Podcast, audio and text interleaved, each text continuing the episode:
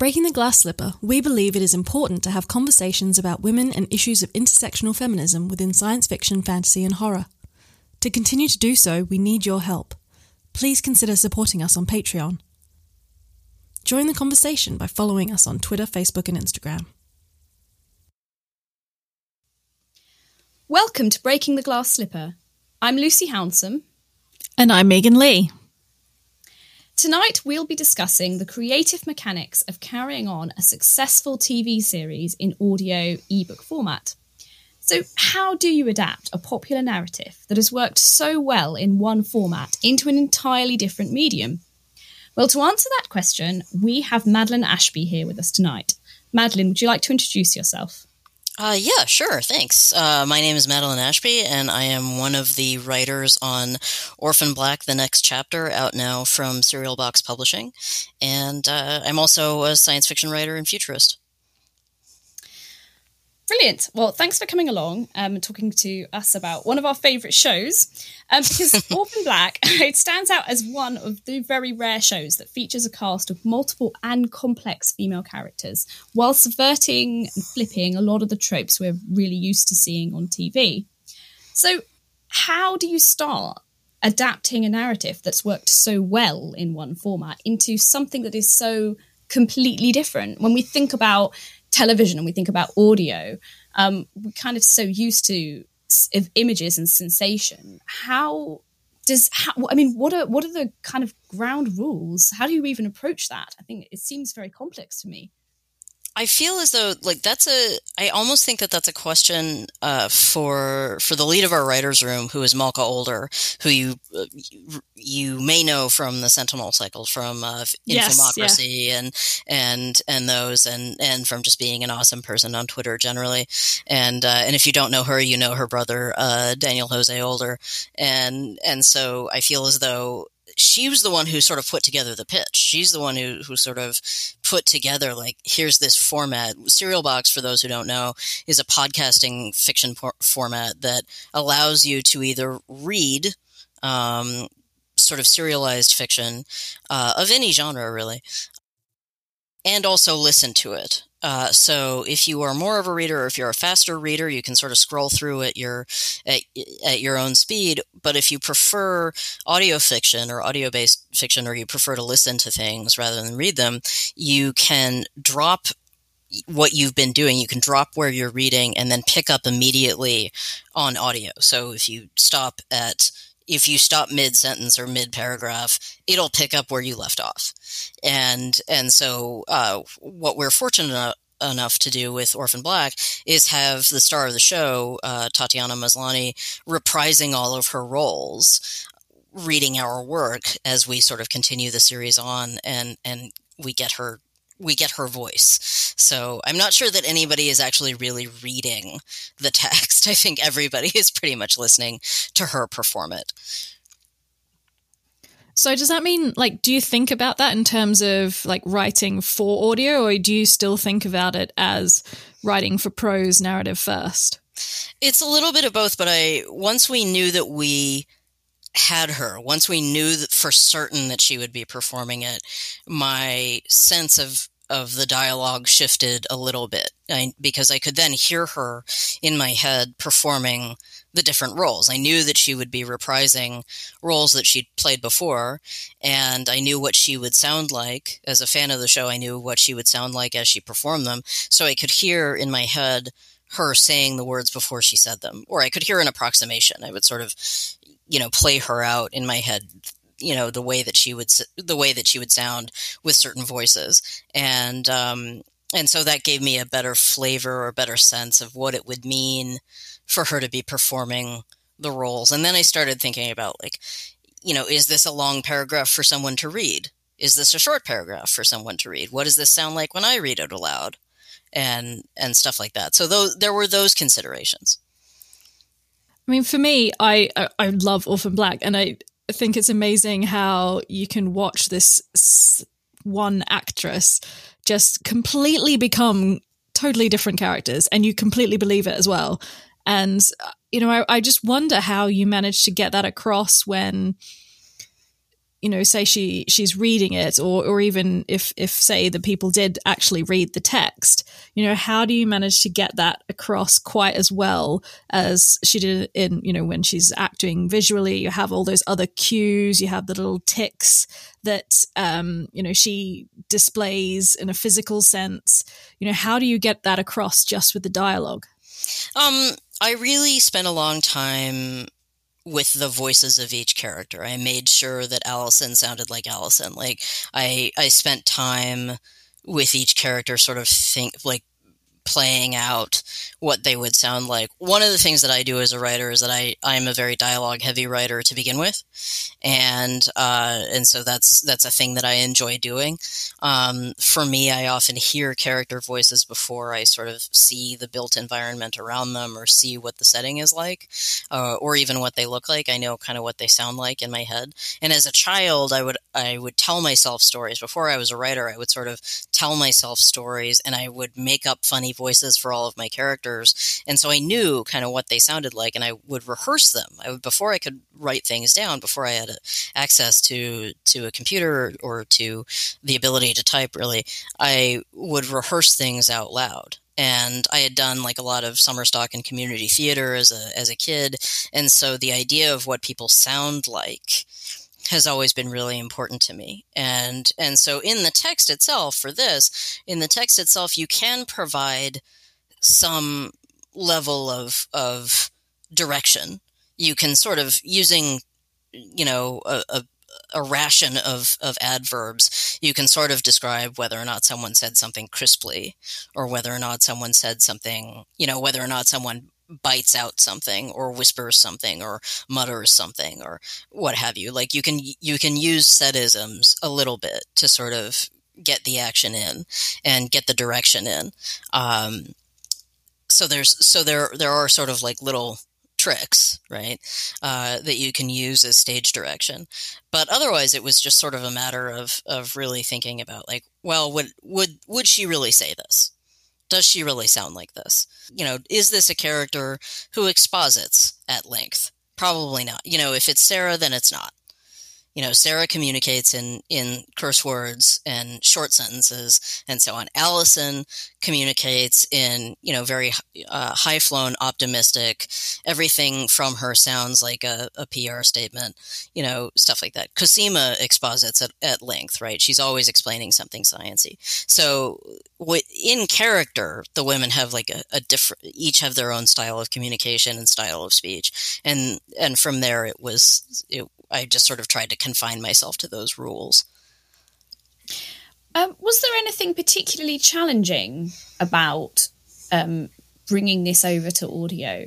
Um, because it, it sounds like um, you know that actually you found your way through any kind of the more obvious difficulties uh, when you're kind of looking at the differences between something visual and something audio. Was there anything that you found exceptionally challenging? Yeah, well, certainly there was a different understanding of who the audience would be and what the audience would be sort of willing to put up with. Like I, our chapters are longer than most formal book chapters, for example. Like we have some chapters that are like 10,000 words uh, or above. Sometimes they're more. And the standard, you know, short story length is between, you know, three and 5,000 words. The standard novelette length is up to 7,000 words. And once you get into 10,000, like you're really, you're really going into something quite a bit longer. And so you really have to be judicious in terms of how long a scene is, um, how long a speech is, how long a scene of dialogue is. You when you have that much space to play in, you have to make sure that that everything is balanced and paced correctly, and and that you're you're not in any one place for too long or too short and and that everything sort of meets up uh, and joins up in an in an even way. Like that was one of my concerns. And uh, I write in Scrivener, I compose in Scrivener, and Scrivener is really good at sort of showing you the length of each scene and showing you how long you've dwelt on something. And and that's what I've always found it really useful for. When I'm plotting out a novel, I do it the same way. Like most of the chapters have to look like each other in terms of length. Otherwise, I start thinking about well, okay, where where can we break this up? Is there a natural breaking point somewhere here? And I I brought the same approach to this project. Um, so conversely, is there something that you feel you could address in a much more interesting way in the audio format as opposed to television? Let's see. Um, well, certainly, I mean, there aren't budgetary constraints in the same way, right? I mean, when you when you're talking about television, you're talking about a set, or a series of sets. You're talking about location shooting. You're talking about, you know, can we get this location? Can we get these props? Can we get uh, these actors? Can we get um, you know this amazing you know can we get this big explosion that costs x amount of dollars to produce? And can we get bonded for this insurance et cetera et cetera?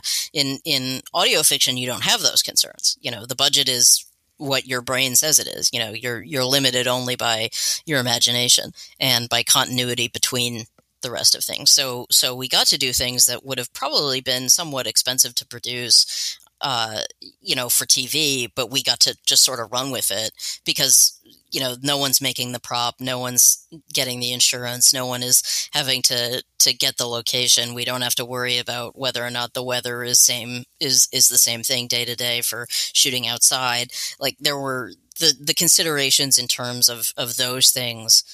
Uh, was was pretty liberating in a way that it wouldn't be for a, for a TV crew. Do you find yourself deliberately choosing to put things in there that you just know that they could never have done in TV? Like, oh, we can throw in so many more sci fi cool technology things that they couldn't have afforded or something like that? Well, there were definitely considerations in terms of things like um, I live in Toronto and the show is set in Toronto and the story is set in Toronto. So I could include Toronto locations that I knew might be a little bit more difficult to get. Um, and I could include sort of Toronto specific things that the show itself might not have dwelt on. Like there's a whole in my introductory in my chapter, which is chapter five, uh, there's a whole long digression about Toronto raccoons, which everyone who lives in this city understands to be a, a facet of living here. But people who don't live in Toronto might not understand it. And so I got to go on this long, this long digression about Toronto raccoons that I doubt the show would ever really explore in any depth and, and stuff. Also because, you know, then you'd have to get a raccoon wrangler and those are also expensive. I mean, to go on to my own digression, I, I really love it when I'm watching things or reading books that they feature sort of a local place that I know really well, which, I mean, I'm from Perth, Western Australia, which very rarely features in anything um, remotely interesting. But it is, it's really fun when you write about something that is local to you and then you're reading that and you can go, oh, because, you know, now I live in Oxford and there is a lot more that is based in Oxford and, you know, I can, and be like, oh, I know that street and oh, I've been there. So I can imagine that's quite fun to be able to write that into the, the narrative. Yeah, no, it was, it was hugely, hugely fun. It was, you know, uh, um, it was a, it was a big love letter to, to where I live in a lot of ways. So I was really happy about that. When something has been such a, a popular kind of huge hit and has developed a cult following, how do you approach dealing with any kind of you know high audience expectations um, without being afraid to you know try something a bit different. Well there are two, there are two answers to that question. One was that i was a fan of the show and i trusted my own instincts in terms of being a fan of the show. I knew why i liked the show and i knew i had a, a sense of that what I enjoyed about about the show was probably what other people enjo- enjoyed about the show.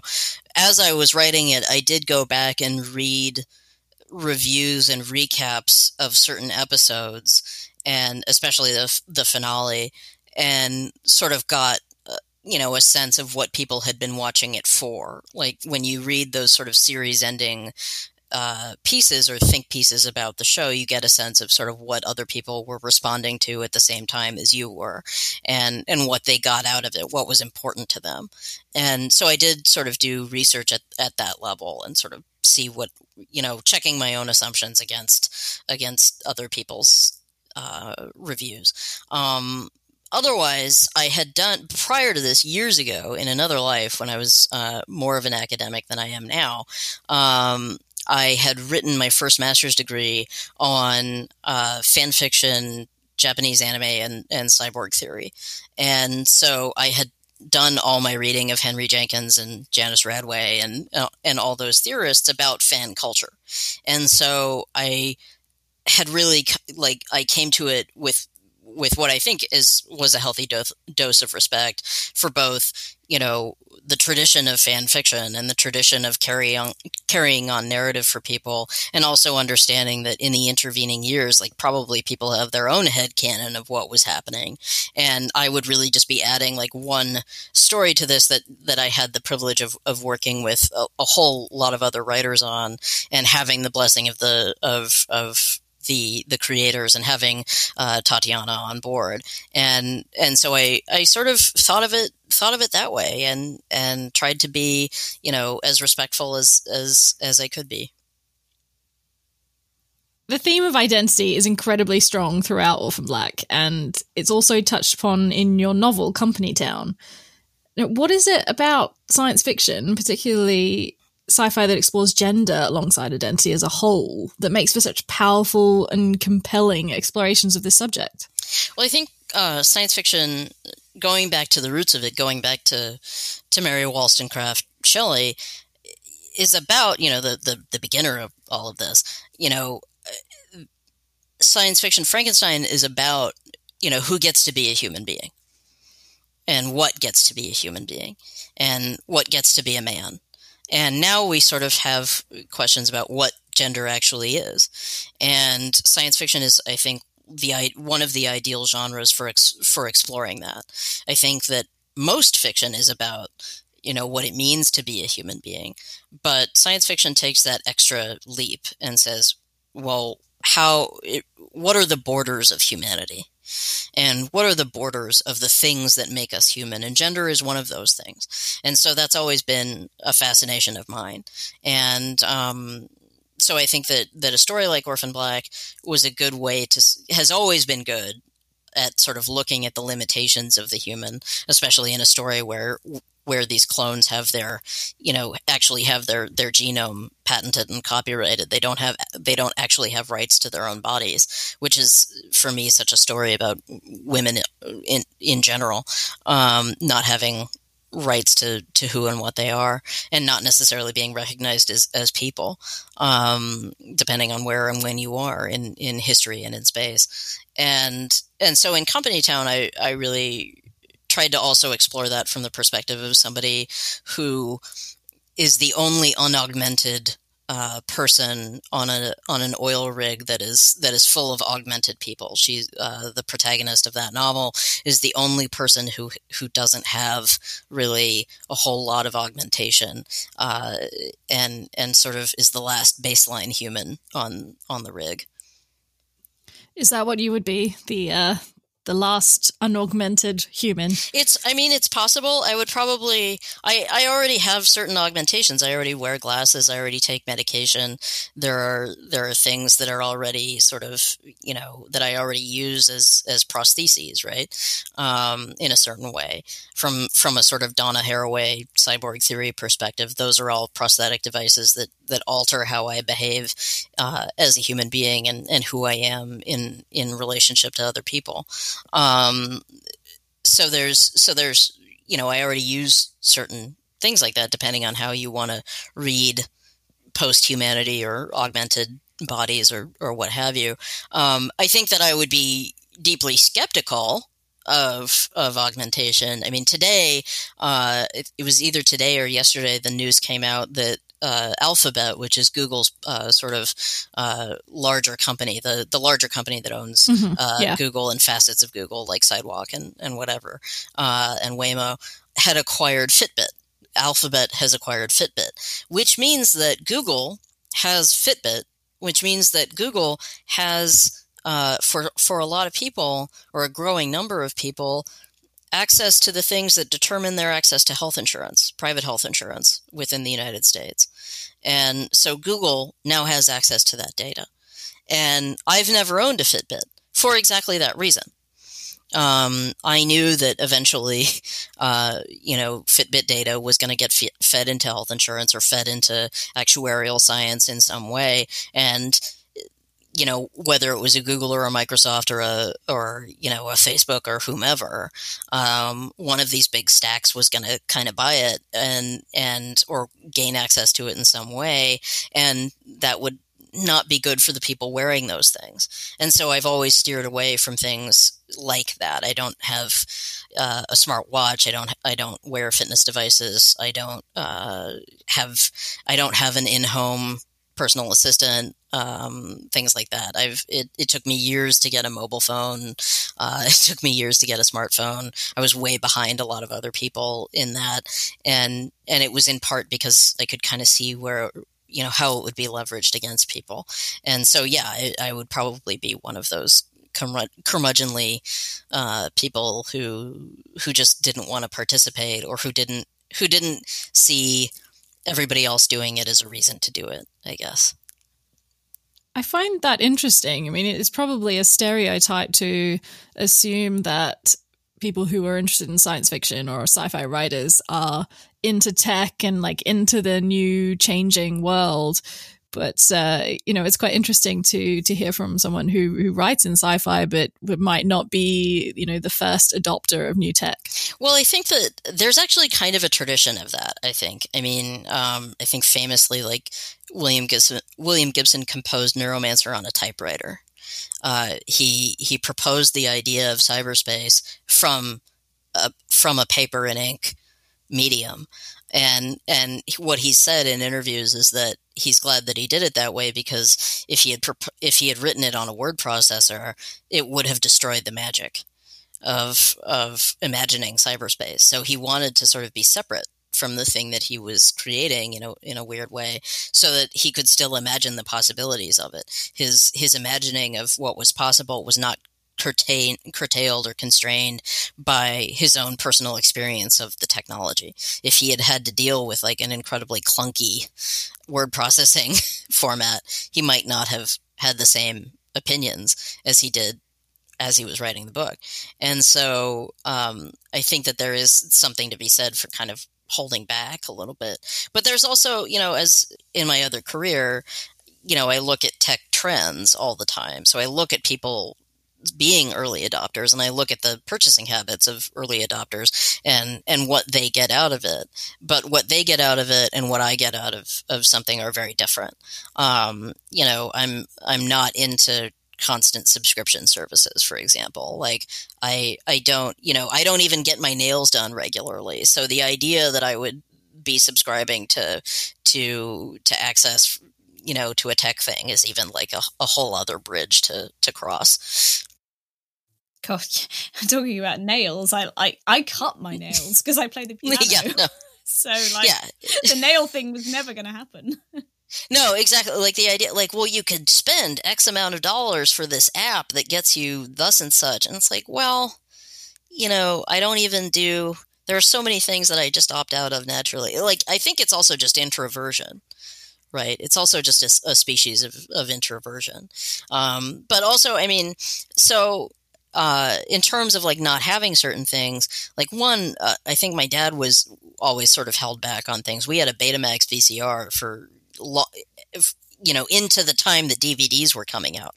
We didn't get a DVD player until my dad won one at a work party, um, and uh, and even and then it was like we sort of had to cross over. Um, but the other thing was that he his job was he was a sales rep for um, for companies like Sony and Panasonic and, and others that made closed circuit television surveillance equipment. So our house was full of dummy surveillance equipment or, or surveillance equipment that wasn't in use. And so I had a real close view of how that technology worked and, and what the trends were in that technology and what the what the the what what people were looking for out of it. And so when I hear about stuff like a Google Home or, or an Echo or a, an Alexa or whatever, you know, whatever it is this month or whatever it is this season, you know, my immediate thought is, oh, okay, so so a thing, a listening device planted planted squarely in your home that you rely on increasingly for for your day to day life, a thing that can narc on you. What a great idea! so on this podcast, we do talk a lot about cliches, about stereotypes, about our like most uh, the tropes that we find most annoying. So, do you have any? I mean, I was going to say like since we were on the subject of identity, um, and and and particularly kind of like we're talking about surveillance and and people's um, images online. Like, do you have any um kind of like really pet peeves about tropes that continually crop up in sci-fi that you'd like to see retired? Well, one thing that we talked about, uh, we had a long conversation about this uh, in the Orphan Black sort of pseudo writers room in our group chat um, was the idea that um, government surveillance works perfectly and looks really shiny and new and and smooth and beautiful. Um, you know, if you watch your average like CBS cop show or your average um, sort of science fiction movie about the NSA or or or you know a, a, thing with the FBI or or whatever. Or if you look at something like Minority Report or or what have you, the idea you know, or if you look at like Agents of Shield or something like there, there's a science fictional idea that that government technology is easy to use, works perfectly, and is beautiful. And that is not the case. um, the the missile scare that happened in Hawaii, for example, where where the people of Hawaii thought that they were the victims of a nuclear attack because of a false alarm that went out. That false alarm went out because the interface that was used during the, the drill it is so old and so janky and so decrepit and so uh, so basic that it was an easy mistake to make from the interface design perspective from the from the user interface perspective. And that is the case more often than not with government systems. Like i think that people don't understand that all of those you know technologies go out to tender. They go out for rfps and the winning rfp is the thing that promises the most for the least money you know and and that's what budget cuts do. And that's for all governments. That's not the US that's not Canada that's not Britain it's not Australia it's it's not China it's it's everywhere. And and it's the same in corporate life. And actually so this idea that like that that a that a system that you would be working with um, would work perfectly 100% of the time and be smooth and easy to use and also gorgeous is is a lie and it's one of the things that i really wish would get retired or i really wish that the opposite would get experimented with as a as as a fictional trope uh, because it's so it's the the opposite is so much more the case and has a lot more storytelling potential as far as i'm concerned one that always gets me is the whole zooming in oh, on yeah.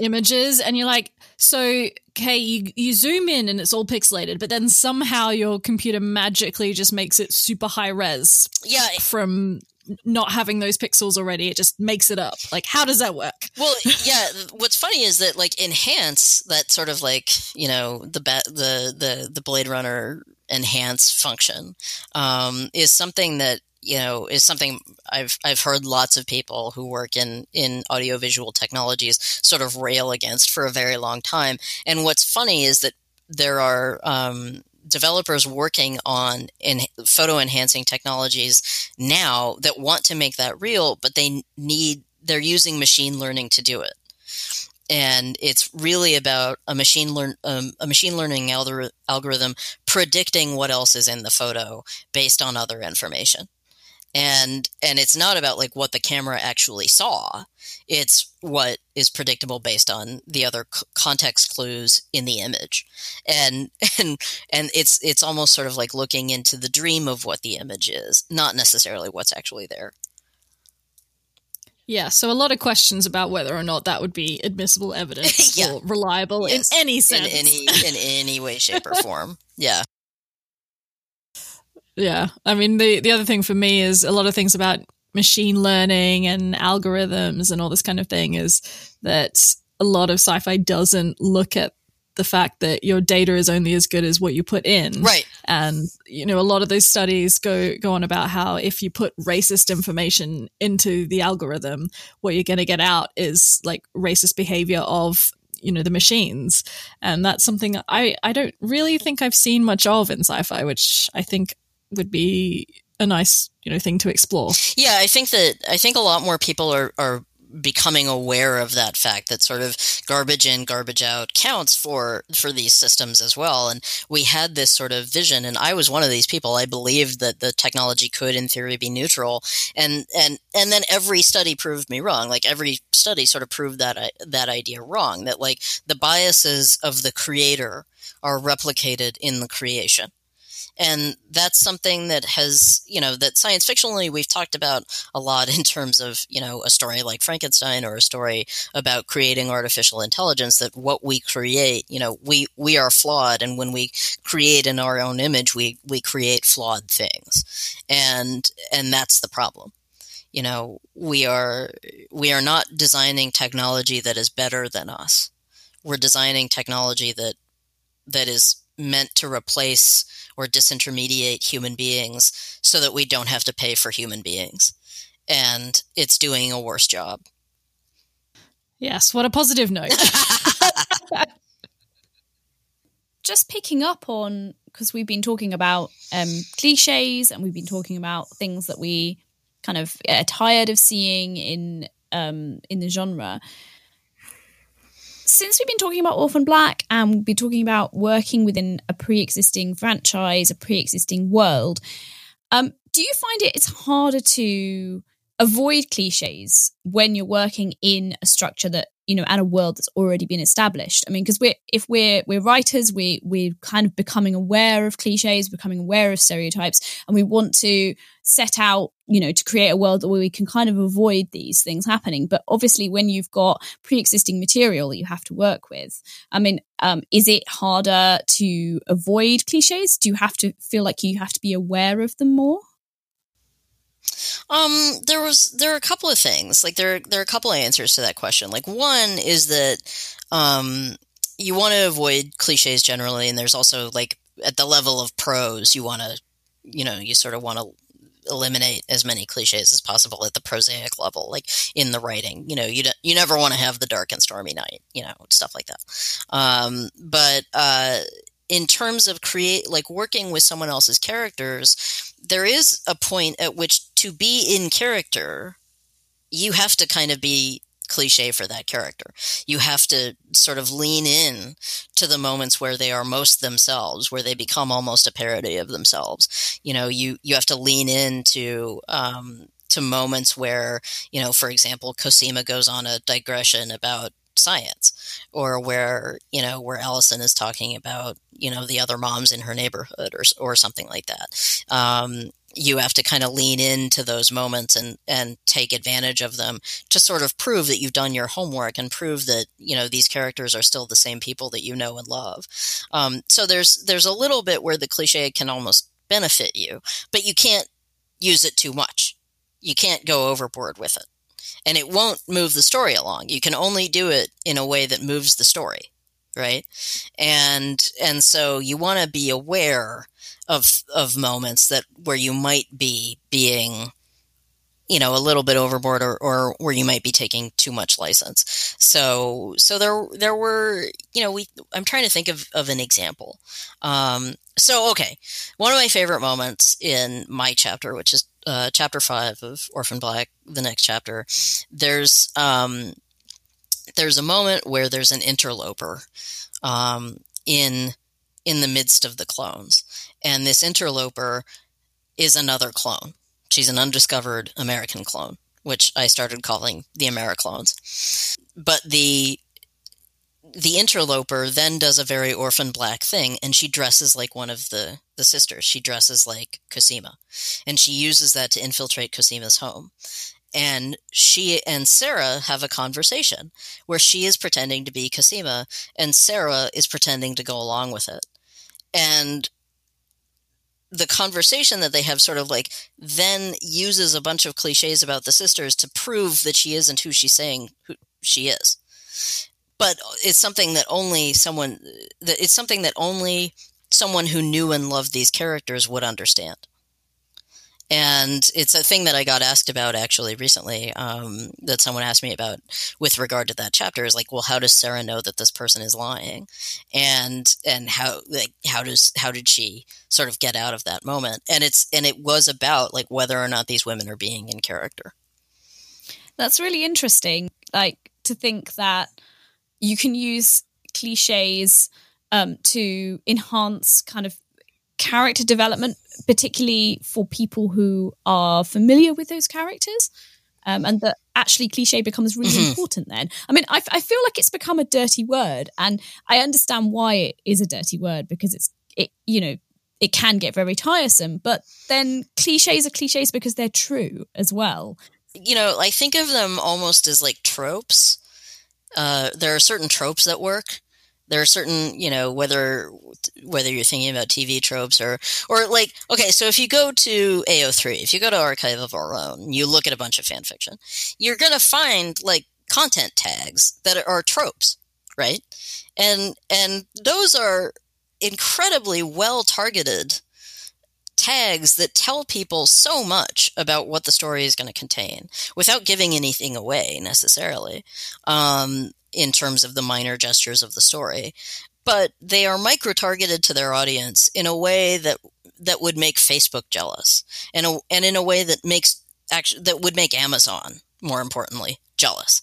Uh, they wish that they had that kind of of micro tagging in terms of of of you know getting at an audience. And and so when i think about you know the stuff that we take advantage of in orphan black like a clone dressing as another clone is something that happened multiple times on the show and that you don't want to do too often because then it sort of cheapens it. But you know if it's orphan black it ha- it's going to happen right? If if you're orphan black then you're going to have clones dressing as other clones period the end. You know you're going to have a moment where sarah loses her cool you know you're going to have a moment where where Cosima sort of goes off on this digression and uh, in terms of science and she you know she techs the tech out of the thing right? That's going to happen because it's orphan black and it was a real joy to to do those moments. It, it, was a real joy to sort of enter that tradition. And that's how i approached it was like i was entering a tradition in which these things happened within the story.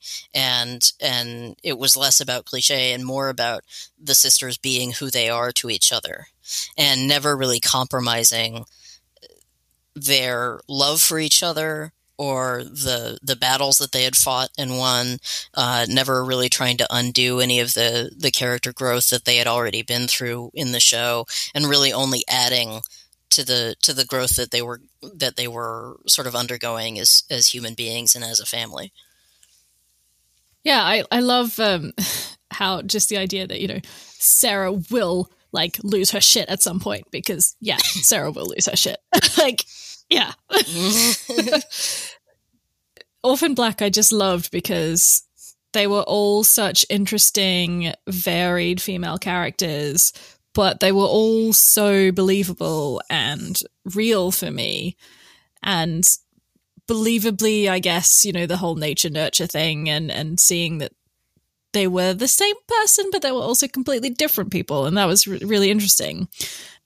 Oh, I think that that's something that is so true about families in general, right? That yes. when you get a big family together, you're going to see the corners of them, right? You're going to see like how how different they are to each other, but you know, if you spend enough time with them, you're going to see the similarities as well. You're going to really notice, like, after a while, after you spend enough time with these people, you're going to notice that, like, okay, certain things are the same. And it's not just the looks; it's it's it's values. It's the same inside joke. It's it's something like that. There's something that unites people um, over, you know, sometimes over great distances or great you know, over time or, or what have you.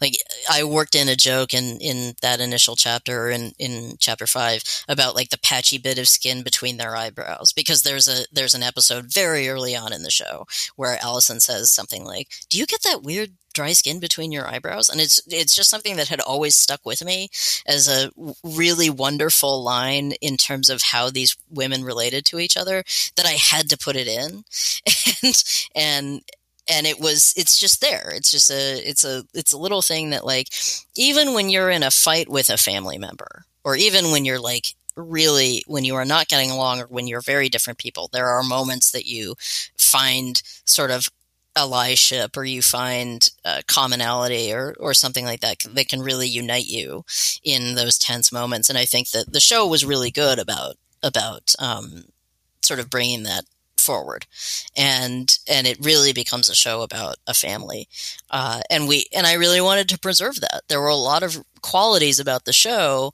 that i i really wanted to preserve because they were often things that the show that that show did that Orphan Black did that you know other television was not doing at the time. Like for example, um, like Alison and Donnie have a really sex positive relationship. For example, like they have a very sexy yep. relationship, despite you know being in suburbia, raising two kids, like you know being very otherwise be very boring people aside from the cloning and the you know the dead people in their garage, and and so they you know, I really wanted to preserve that. And there's a moment in which in which I do. and and so I and ditto uh, like I think it is in chapter 5. In chapter 5 I open it with uh, talking about Del- Delphine buying underwear that she knows Cosima will like. Right? And very rarely do you get that on on TV in any country, even Canada. And and so um, I wanted to preserve those aspects of their relationship and and without making it exploitive or or or too titillating or or what have you. Um, so I there were things that that the show was already doing that I just wanted to keep doing. Really, it does give women um, far more to do than a lot of TV I've seen has done it was really refreshing for me when I watched that to see so many women, you know, how you kind of get a, a, lot of shows will have like the smart one or the rebel one or, you know, the uptight one or whatever. But this one had all of them. And, yeah. you know, women were allowed to be any of these stereotypes that you could possibly imagine. We were allowed to be absolutely anything we wanted to be in this show. Yeah and and sometimes within the same role, right? I mean, I think that you know Alison is very uptight, but she is so clever. She is so clever and can and can do anything at a moment's notice. Uh, she's so capable. Um, and and Sarah is so rebellious, but also so conservative in some of her leanings, right? Like it is so, you know, she's she she's rebellious mostly because she wants her own way and and and stuff. So there are there the show like sort of left room in these characters for contradiction and and for flaws and really built a lot of storytelling potential into those flaws and and gave it you know gave gave them sort of room to breathe.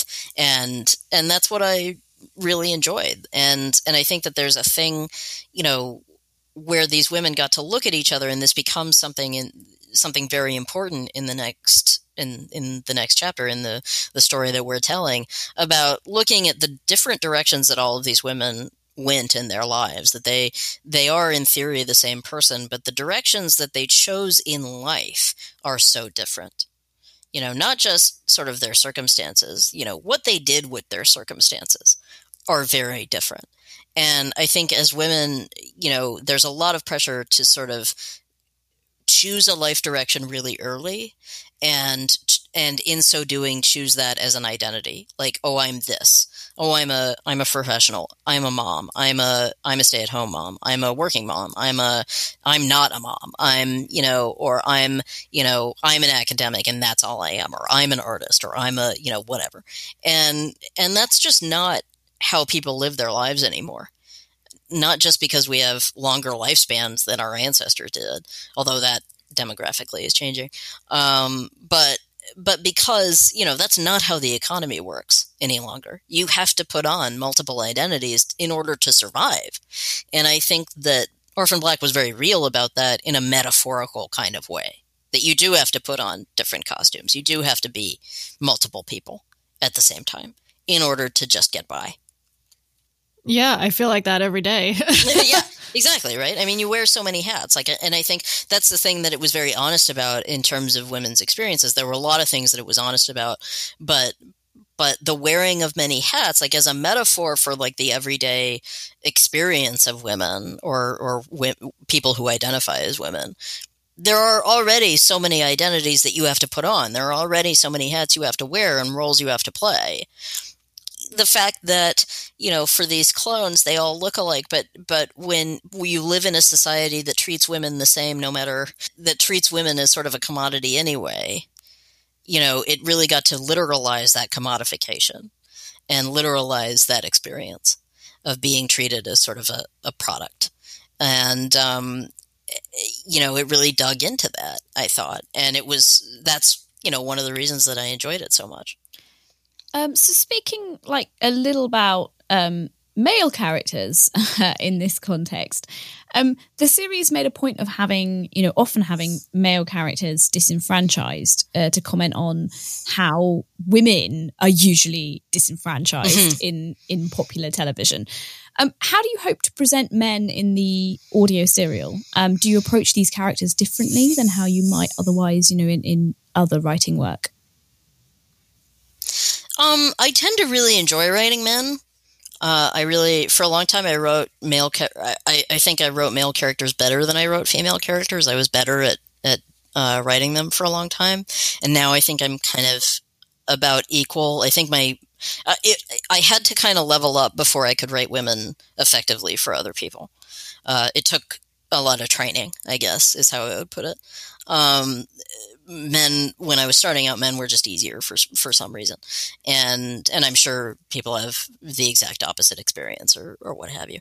Um, and and so for this, we really thought about um, not just who the good guys are, but what does it mean to be a good guy? You know, not not just a nice guy, you know, TM, uh, but you know, who?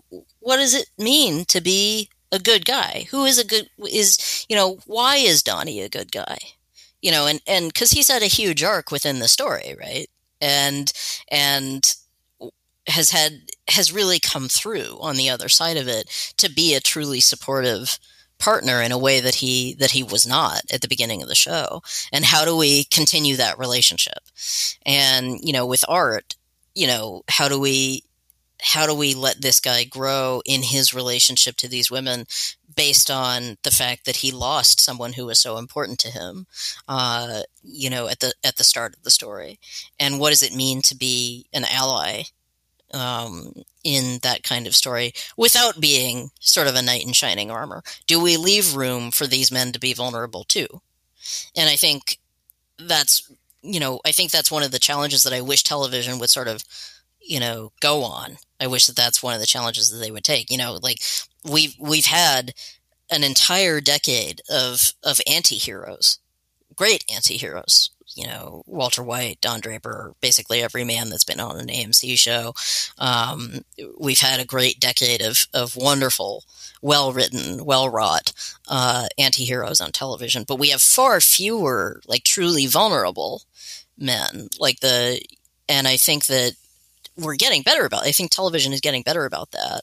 Um, you have a real, so you have like the caricatures of that on a show like Mindhunter, where you know where Holden is a person dealing with a with the the revelation of his mental illness, and and where Tench is sort of trying to hold up this this possibly outdated idea of masculinity and not having room for his own vulnerability within it and not leaving room for vulnerability within for his in his partner and and stuff. So it's you're getting like I think television is sort of digging in to those things now.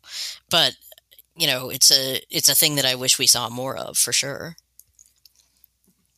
It was interesting when you brought up Donnie because I I loved that Donnie became a really quite strong character from someone who was at first you thought, oh, it's kind of buying into the toxic masculinity idea. He's not the the stud that he should be. He isn't as strong as a man should be. But then actually it kind of flips that on its head and it was a really interesting portrayal of a genuinely interesting and strong and and capable male character who grew throughout the series and for someone who was kind of set up as you know that the, the kind of a patsy the the butt of the joke became quite a nuanced character and I, I really loved Orphan Black for doing that. Well, yeah, I think Donnie is so interesting because for me, all of the clones come from different shows. Like Orphan Black is the show where there's for where almost like each clone has her own genre, right? Uh, and Alison is clearly on a, a sitcom set in suburbia. Alison is in a is in a three camera sitcom where she is the smoking hot wife and her husband is this is this doughy guy uh, who is always married to a smoking hot wife on a on a sitcom, right? Like she's this gorgeous lady and he's Jim Belushi. Yep. You know, like she like that's the show that she's on. And her show was running quite well until she discovered that she was a clone. She was a very successful sitcom mom until she discovered that she was a clone, right? And in that way, the show is sort of almost about the nature of television itself. Uh, it's almost this sort of metafictional commentary because, you know, Sarah was on this, this show about being a grifter, and and Cosima was already kind of on a science fiction show in a in a way, and Helena was on this like action show about conspiracies and secret societies and and and whatever, and they were all on their sort of individual shows until they got sort of sandwiched in to this one show that was all those things at the same time, and and so for a character like Donnie, he starts out in a very cliched place. You know, speaking of cliches, he starts out in a really cliched place. He is that that husband on that sitcom. He's a comic foil. He's the guy who's constantly screwing up while his his rock star wife saves the day, like episode to episode to episode. That's what happens. And then he starts becoming an agent in his own life and not being satisfied with that lot for himself.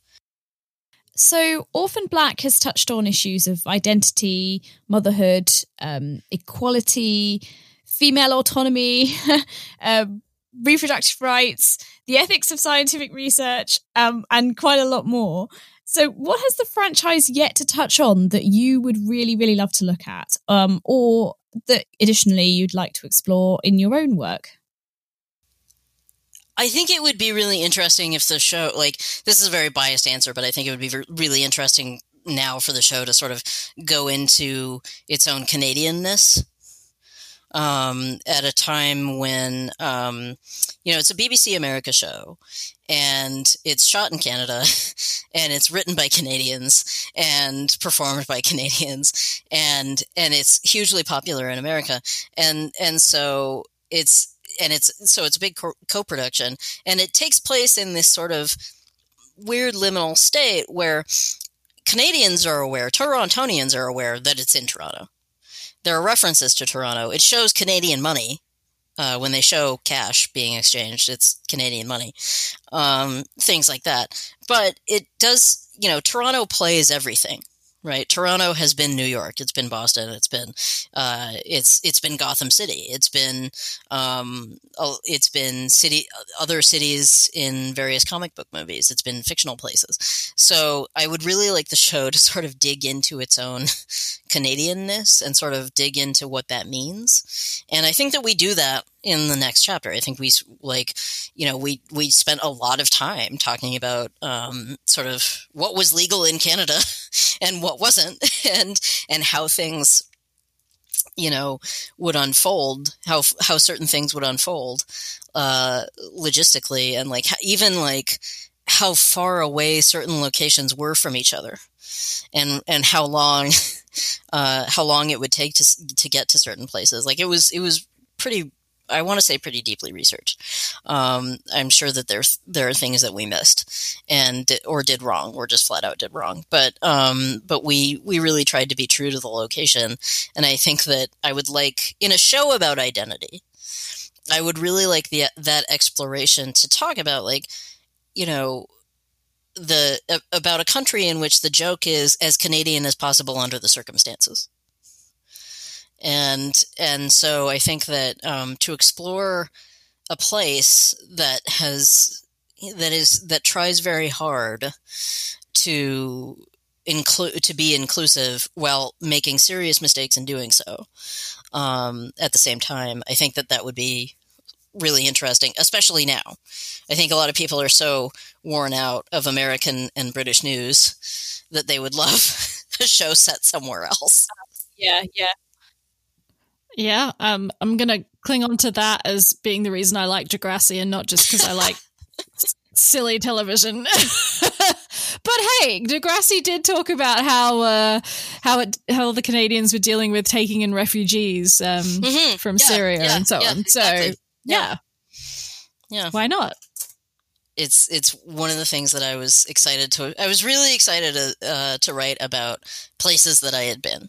I was really excited about uh, to, and to talk about how much I love Toronto because I really love living here, and and so I was happy to include lots and lots of Toronto in jokes um, as sort of little Easter eggs within within my work.